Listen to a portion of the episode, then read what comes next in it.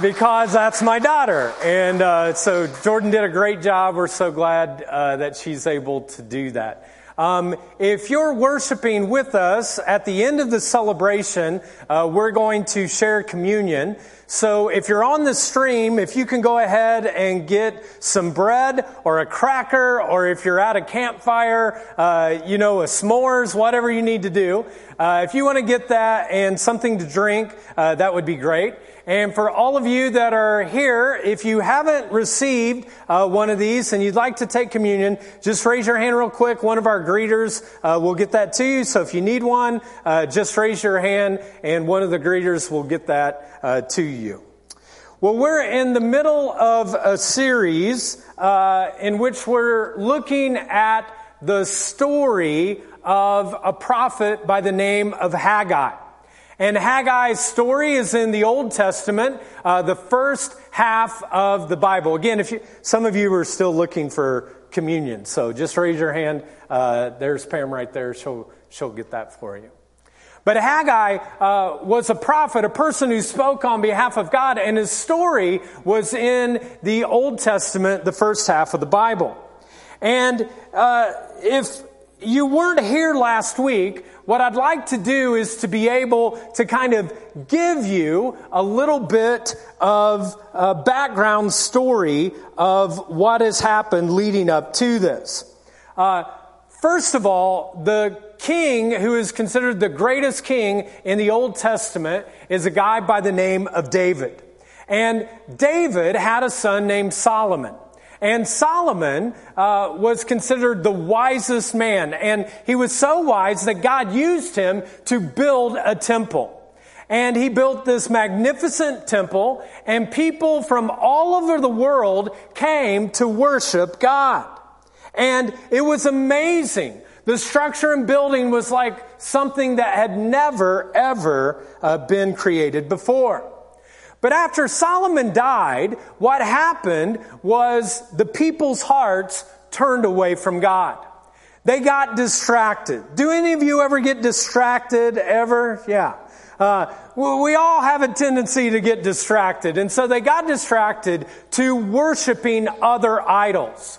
And they started worshiping these different idols and not worshiping the one true God.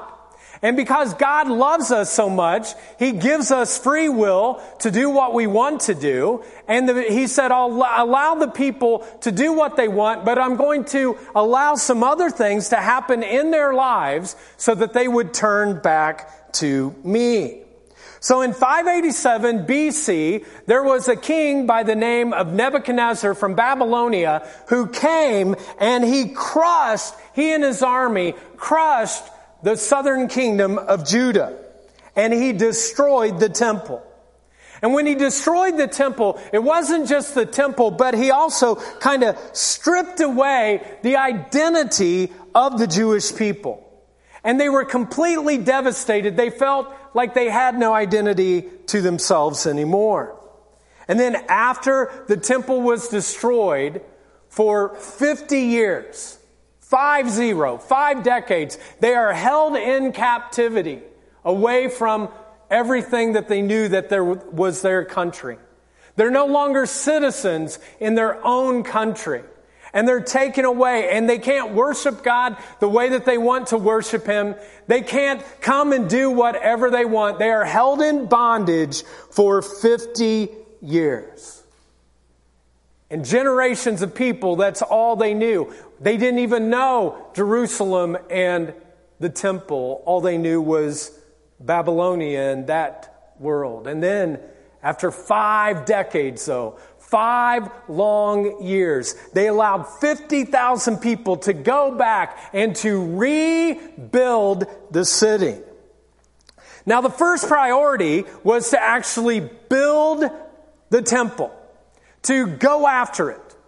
And so the people get there and they begin the building process. And they build the foundation, they build the altar, and all is going well. And then they got some opposition from a group of people called the Samaritans. And once they received that opposition, guess what they did? They quit. They just totally quit. for 14 years. For 14 years, they never worked on the temple again.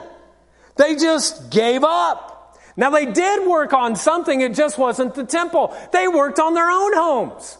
And all of a sudden, there is this sense of condos everywhere around, but the temple is not being built.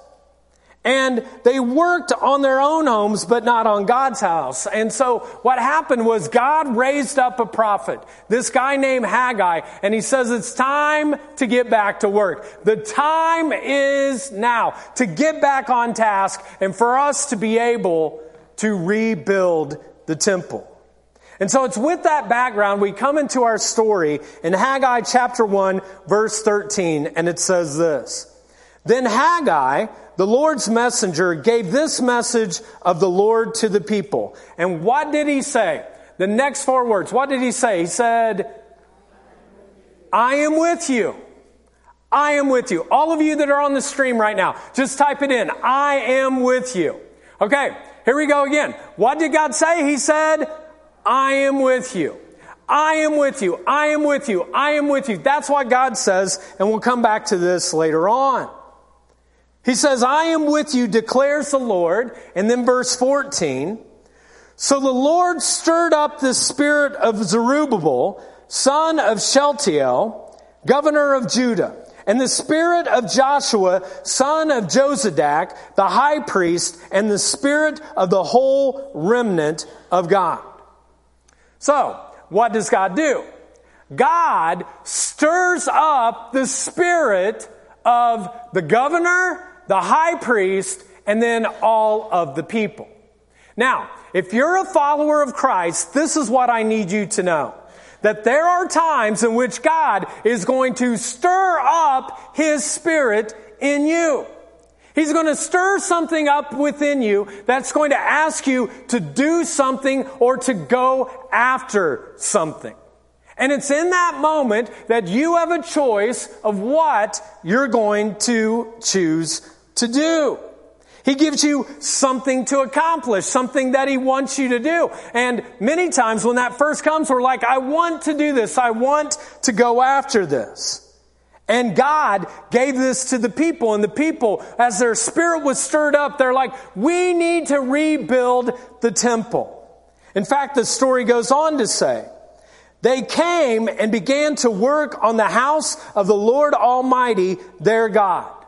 They said, hey, we can do this. We can go for this. We can get this thing done. Let's go for it. It's been 14 years, but let's go for it. And a, for a month, they are all in. They're doing everything. And then guess what happened? They quit again.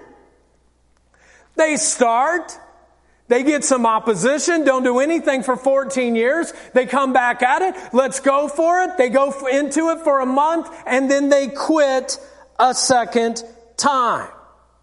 They say, we're going to do this, we're going for it, and then they just kind of fizzle out as the time goes on. You see, what happened is one day they're at this religious festival and they look out and some of the people had actually been alive when the temple had been built and they look at what they've just created and they're thinking to themselves, this doesn't compare.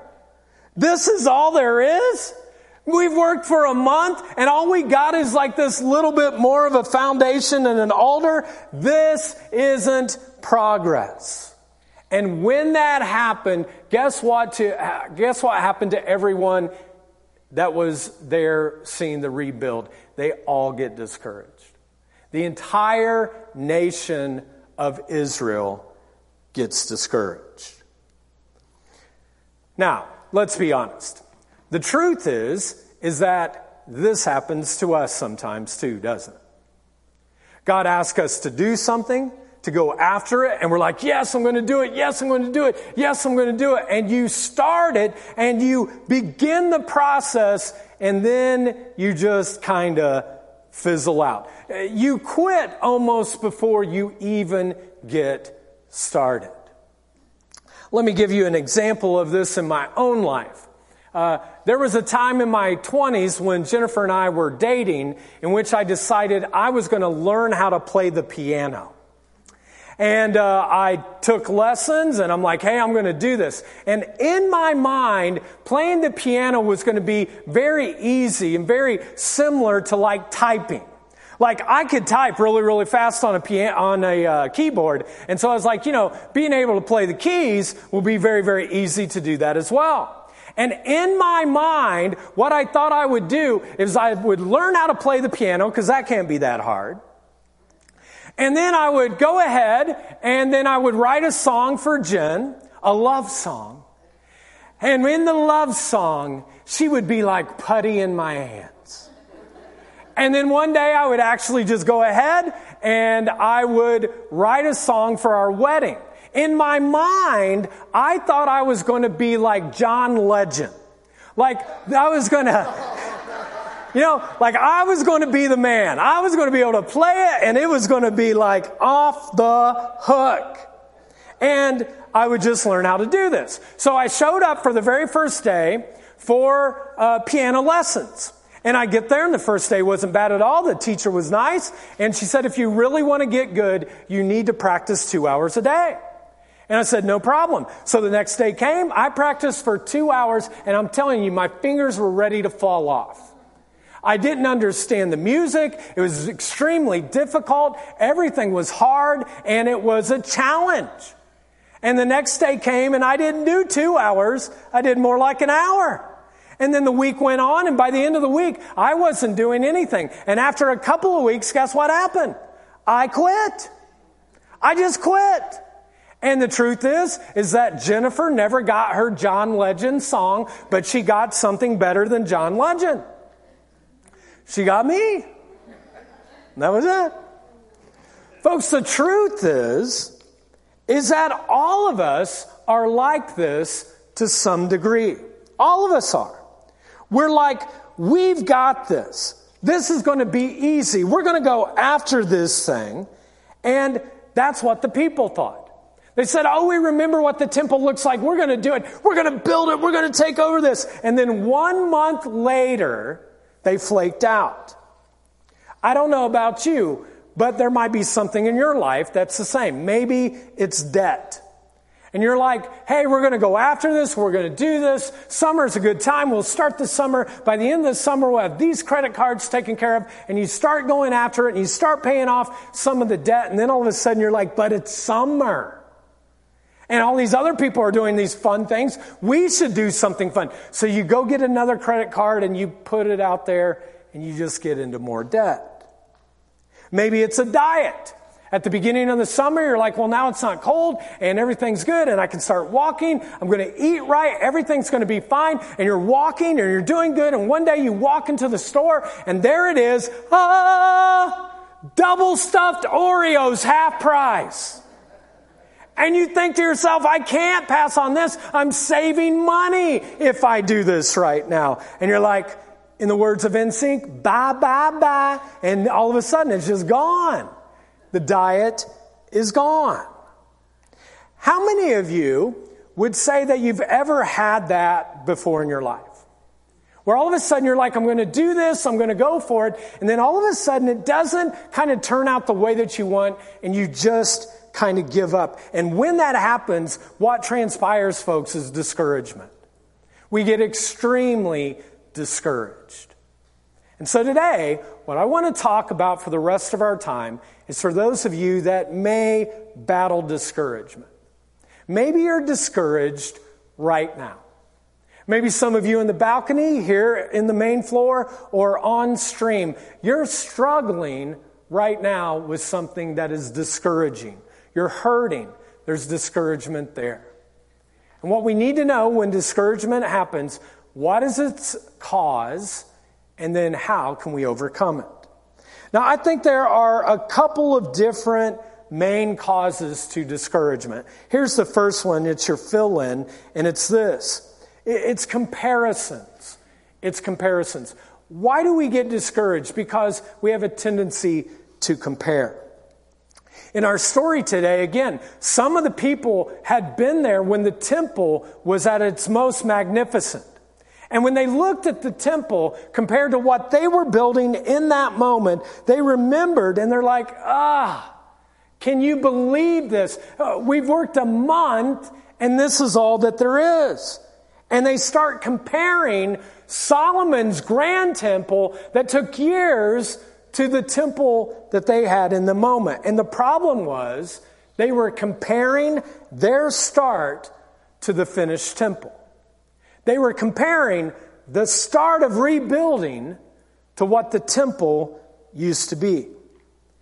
Folks, when you and I get in trouble and when we get discouraged is when we start to compare our start with someone else's finish. When we compare our start to someone else's finish, that's when we tend to get discouraged. And this was exactly what was being transpired during this time. I mean, I don't know about you, but when I compare myself to somebody else, it can be incredibly discouraging. Just overwhelming discouragement. I see it with guys a lot of times. Guys will compare themselves to someone else and they'll be like, you know what? They have a great job, they have an amazing car, and they have a fantastic house. And I hate my car, or I hate my job. I have a rust bucket of a car, and there is no way that I could ever live in this messed up, rented place in this horrible part of town. And when we do that, when we compare ourselves, what we find is we get discouraged. We find this with moms. Moms sometimes don't necessarily compare themselves to another mom, but they'll compare their kids to other kids. And they'll look at some kids, and what they'll find is like, oh, look at those kids. They're always nicely dressed. And they like dress them the same, and they look so good and clean, and everything's fine. And I never hear those kids complain. And also, in the midst of all this, they just never ever seem to be bad kids. In fact, they go to the library three times a week. That's how good of kids they are. Then I look at my kids and I think to myself, I don't even know if they got dressed today. Like, I don't even know if they have pants on. I mean, and they complain regularly, and they're not going to the library. They're playing video games 12 hours a day. And all of a sudden, we get this sense of comparison with somebody else, and we get discouraged. Then, if you really want to just feel totally discouraged, compare yourself to someone else's Instagram or Facebook page. You look at another person and you're like, oh my gosh, they have the picture of their feet at the end of laying out and they have the ocean behind them. This is the second picture that I've seen. They're at another place and where am I at? I'm at work. She's drinking wine. Look at her. But look at her body. I've drank water only for the last two months. Look at my body. He's got another new truck, again, another two new truck, and then look at my rust bucket. And we look online and we do that. And if you stay on it long enough, you'll get discouraged because you don't compare to someone else. And we compare these things, and suddenly we are incredibly, incredibly discouraged. And then you look in the mirror, and you're like, what's wrong with me? What's wrong with me? And the thing that's wrong with you is you've fallen into the comparison trap. God doesn't love you any less. You're not either less of a person. You're still gifted and talented and amazing. You're just comparing yourself to someone else. And this is exactly what was happening in Haggai's day.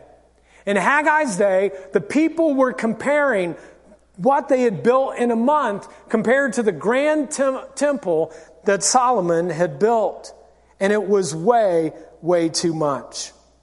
And all of a sudden, they felt like a failure. They felt like a loser. They felt discouraged. So, what causes uh, discouragement? Comparison. The second thing is, and it's your next fill in, is a lack of progress. When we see a lack of progress, that's when we get discouraged.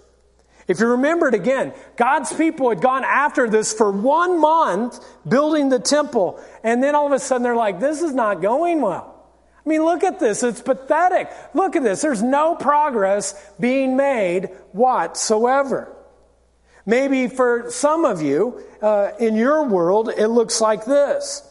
That whole diet thing, you go out on a diet, and for two months, all you eat is kale and almonds.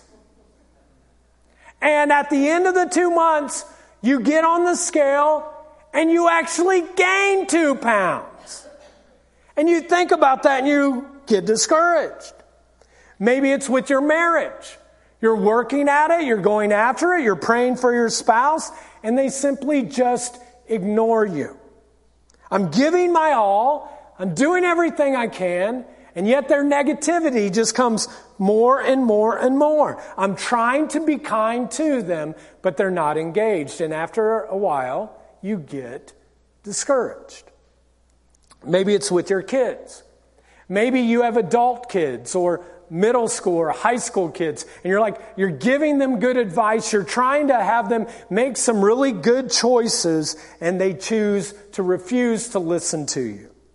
And each time, it's like choice after choice, choice after choice, they mess up. And you're like, I can't do this. I'm slamming my head against the wall, and they just don't want to listen.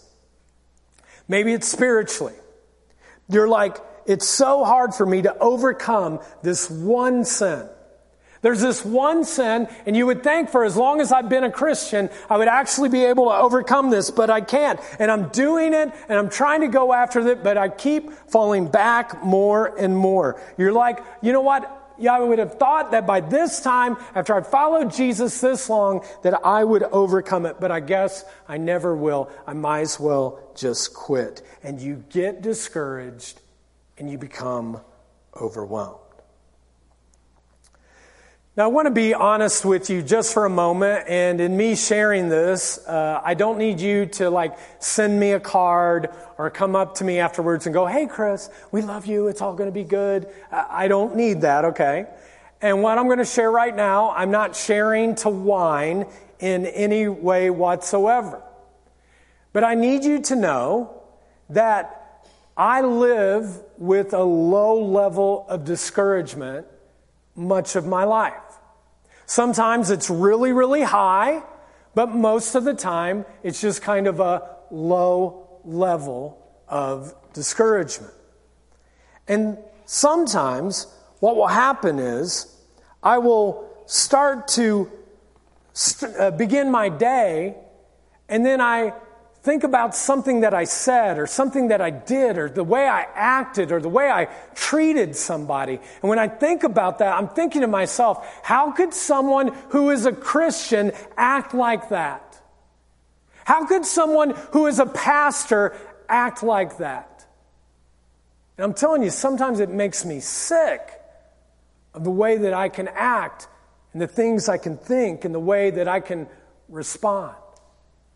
Sometimes after a teaching, maybe this one today, I'll go home and it'll be the only thing that'll be on my mind. I should have said this. I shouldn't have said that. I should have been better prepared. I should have, uh, shouldn't have said this. I, I shouldn't have said that. There'll always be something that I'm thinking about. Sometimes I'll look at the people in the church and I'll think to myself, am I really helping them grow closer to Jesus? Are they getting stronger? Are they growing in their faith? Are they working through some things? Are they actually reading the Bible or praying? Are they moving? And sometimes when I don't see that, I think to myself, what am I doing wrong? And I get discouraged. Sometimes I'll think of my leadership. And I'll think that if I just led better, there would be more people in attendance, or there would be more people that are on the stream, or there would be more people growing. That if I just did something more, that would be it. I know Jesus is the shepherd of the church, but God's called me to shepherd this church, and sometimes I get so discouraged by doing that. And there's other times when there are people that will come to me and we've let them down. They'll t- come to me and they'll say, Somebody said this to me, or somebody said that, or they hurt my feelings, or someone didn't show up when they said they were going to. And there are so many needs in our community, and sometimes I don't realize that I can't meet them all. And when I can't meet them and I fail someone, I grieve that. I get overwhelmed by that. I know again, I'm supposed to be the leader, but sometimes there's discouragement that comes to me and I become overwhelmed by it.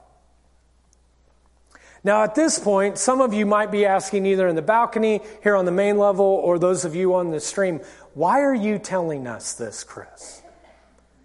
And this is the reason why. I just thought we all could get depressed today, okay? not really, not really. The reason that I'm sharing this, folks, is because I'm sharing this not to whine or for someone to send me a card or an email. I'm sharing this with you because we all live there sometimes. Every single one of us live in this place. We all at some point get discouraged and it becomes overwhelming. And you know what? The truth is, that if you don't think you ever lived there, then you must be Jesus. Because we all do. They're doing this. They're doing that. Look at what they're doing, and I'm not. And I'm trying so hard, and I'm trying to progress, but I don't see what I want to see. So, to give us some hope today, what do you do when you find yourself discouraged? What do you do when you find yourself discouraged? Well, the people were there.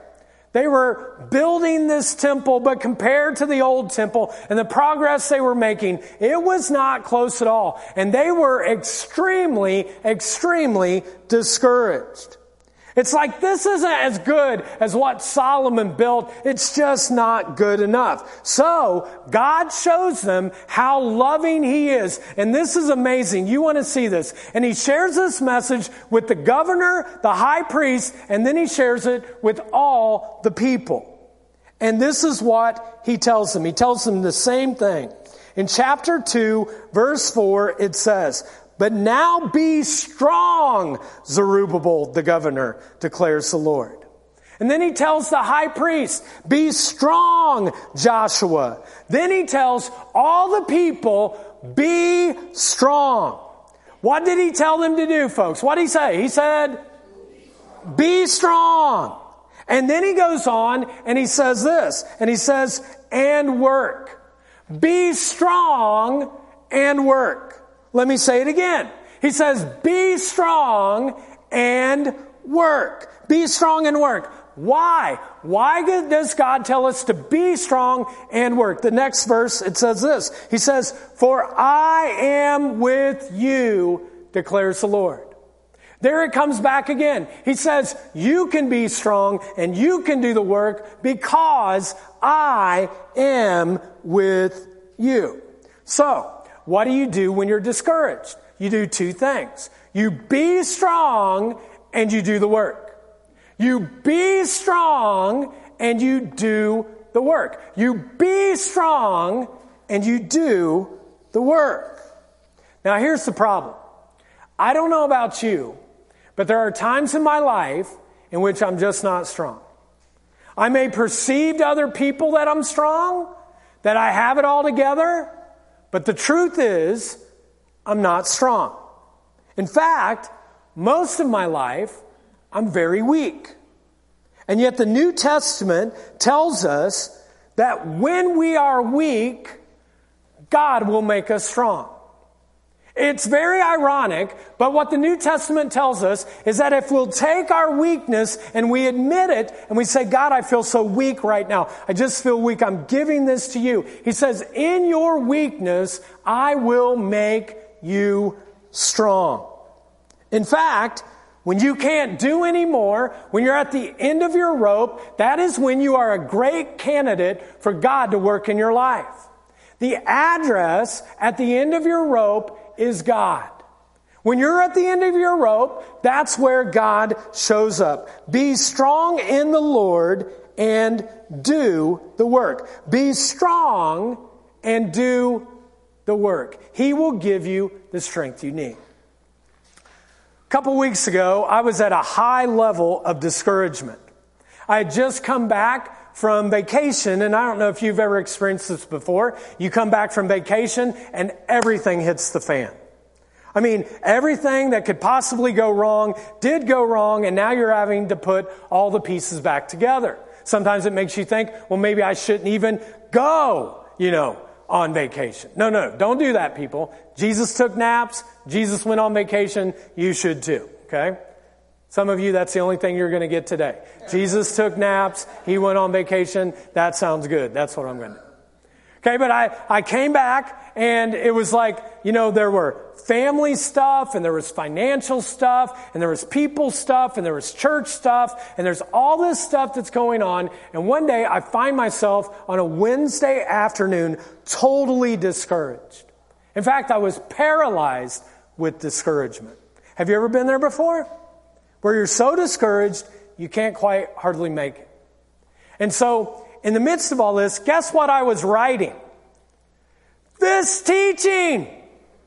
This teaching on discouragement. And I'm thinking to myself, how can I write something about discouragement to other people when I myself am extremely discouraged? What could I actually tell them, God? And so I'm just like, all right, I'm going to pull away. And I did. I, I, left the office. I went off and just got quieted before God. I'm like, God, I need your help. I need your help. And he said, seek my strength, not your own. Seek my strength, not your own. And all of a sudden, I came back to work. I'm like, man, this is going good. Seek my strength, not my own. I start writing, and I get a couple pages into it, and then all of a sudden, I hit a writer's block. I'm like, oh, seek my strength, not your own, Chris. Well, I need more than what you're giving me right now, God. And so I pick up the phone call. I call my number one spiritual advisor, my wife, and I go, I don't think I can do it. I just don't think I can do it. And then she said this. She said some great words. She's such a wise woman. She said this. She said, Work the plan one step at a time. Work the plan one step at a time. And I was like, I can do that. Be strong, do the work one step at a time. Be strong, do the work one step at a time, one stone at a time. That's how the people of Israel rebuilt the temple. It wasn't like this whole thing that just kind of was a whirlwind. It was one stone at a time, one stone at a time, one stone at a time, and it got built. And in the midst of all of this, you see the temple finally take place. And we'll talk about it next week. Now, I realize that in a crowd this size, and those of you on the stream, some of you might be saying, Chris, I've been doing one stone at a time, and it just doesn't seem to be making much of a difference. What do you do? Be strong, do the work, one stone at a time, one stone at a time, one stone at a time. But it's not easy. It's hard. What's easy is to quit, to give up. Don't continue doing what God's called you to do. But God says, be strong and show back up. Be strong, show back up. Be strong one stone at a time. So if you're in debt, you're like, I'm never going to get out of debt. It's never going to happen. One stone at a time. What's one stone? It might be 10 extra dollars that you pay on your credit card. And you pay that extra 10. And week after week, month after month, year after year, all of a sudden you see something change. You be strong and do the work. Well, in my marriage, you be strong and do the work. Keep praying for the person. Keep working on them. Keep encouraging them. You control your attitude, not theirs. I'm going to do this and you see what will happen. Maybe for others of you today, it might be with your spiritual life. You're like, well, it's really a struggle right now. I just don't. Okay, tomorrow morning when you wake up, I'm going to read my Bible. I'm going to pray. One stone at a time, one stone at a time, one stone at a time. You be strong. And you reach out to that person. You have the person at work, they don't want anything to listen to me or hear me. No, no, you stay there, friend. You be strong. You do the work, one stone at a time, one stone at a time. Be strong in the Lord and do the work and watch God move. Galatians 6 9, as we wrap up, says this Let us not become weary in what? What's it say? In doing good. Do not become weary in doing good. In other words, don't become weary in doing the work. Why? Because at the proper time, we will reap a harvest if what? If we what? Don't give up. If we do not give up. So don't give up, don't give up, don't give up, don't give up. Everyone on the stream, don't give up. Be strong, do the work, one stone at a time.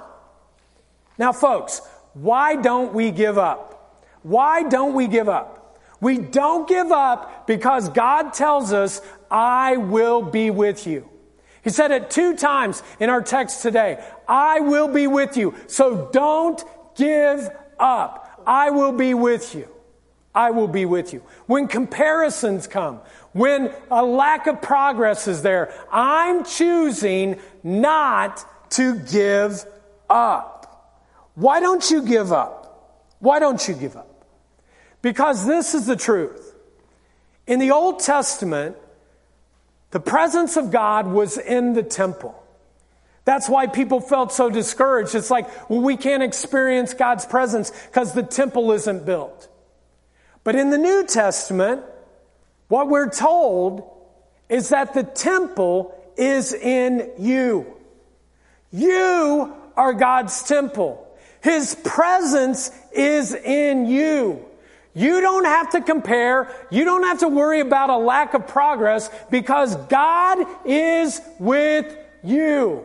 His presence is in the temple in you because you are His holy temple.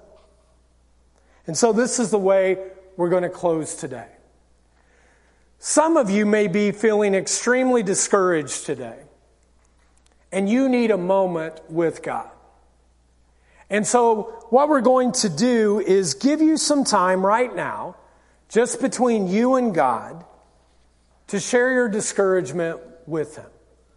Quietly to just say, This is what I'm discouraged about. This is what I'm overwhelmed about. This is what I'm struggling with. And then you're going to have an opportunity to confess to him those things that you're comparing. Maybe there's another person you constantly compare yourself to. It's a sister, it's a brother, it's a parent, it's a friend, and you find yourself and you get further away from God because you're comparing. Or maybe there's a lack of progress that's going on right now in your life, and you need to quietly confess it. And so, right now, we're going to give you a moment just between you and God to confess anything that is distracting you. And then we're going to share in communion after that. So if you can get your communion ready and then take a moment quietly to simply confess anything that you've used as a comparison or a progress, uh, a lack of progress, and then to be able to share that discouragement with God. So we're going to dim the lights, play a little music, and we'll give you an opportunity to do that now.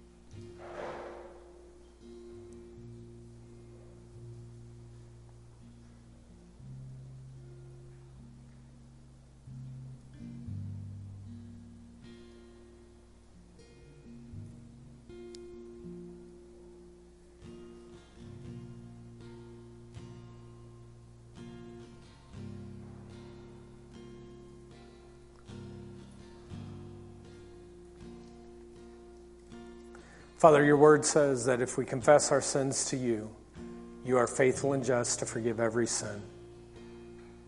In those times where we've compared ourselves, when we've complained about a lack of progress, we give that to you today and we receive your forgiveness so we don't walk through life being overwhelmed with discouragement.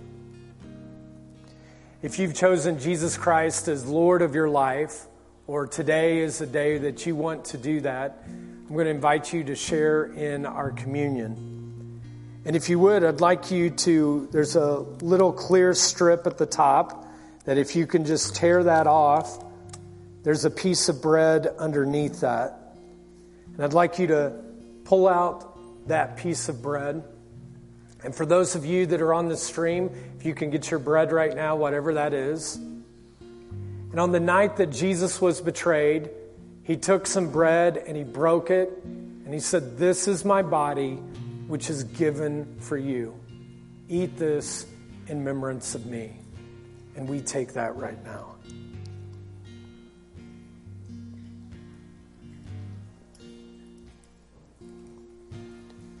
And if you would, on the top of the other part, the gold part, if you just pull that back, you can get to the juice there. And for those of you who are on the stream, if you're ready to get your drink, in the same way, Jesus took a cup on the night that he was betrayed and said, This is my blood, which is shed for you. Drink in remembrance of me. And we do that now.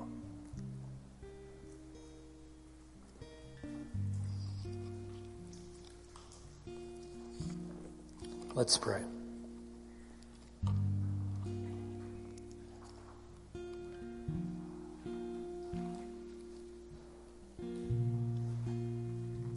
Jesus, we thank you so much that when you hit your greatest moment of discouragement, you did not hold back. You chose to continue through, to not give up, and to go to a cross and die for us so that all of our sins would be forgiven.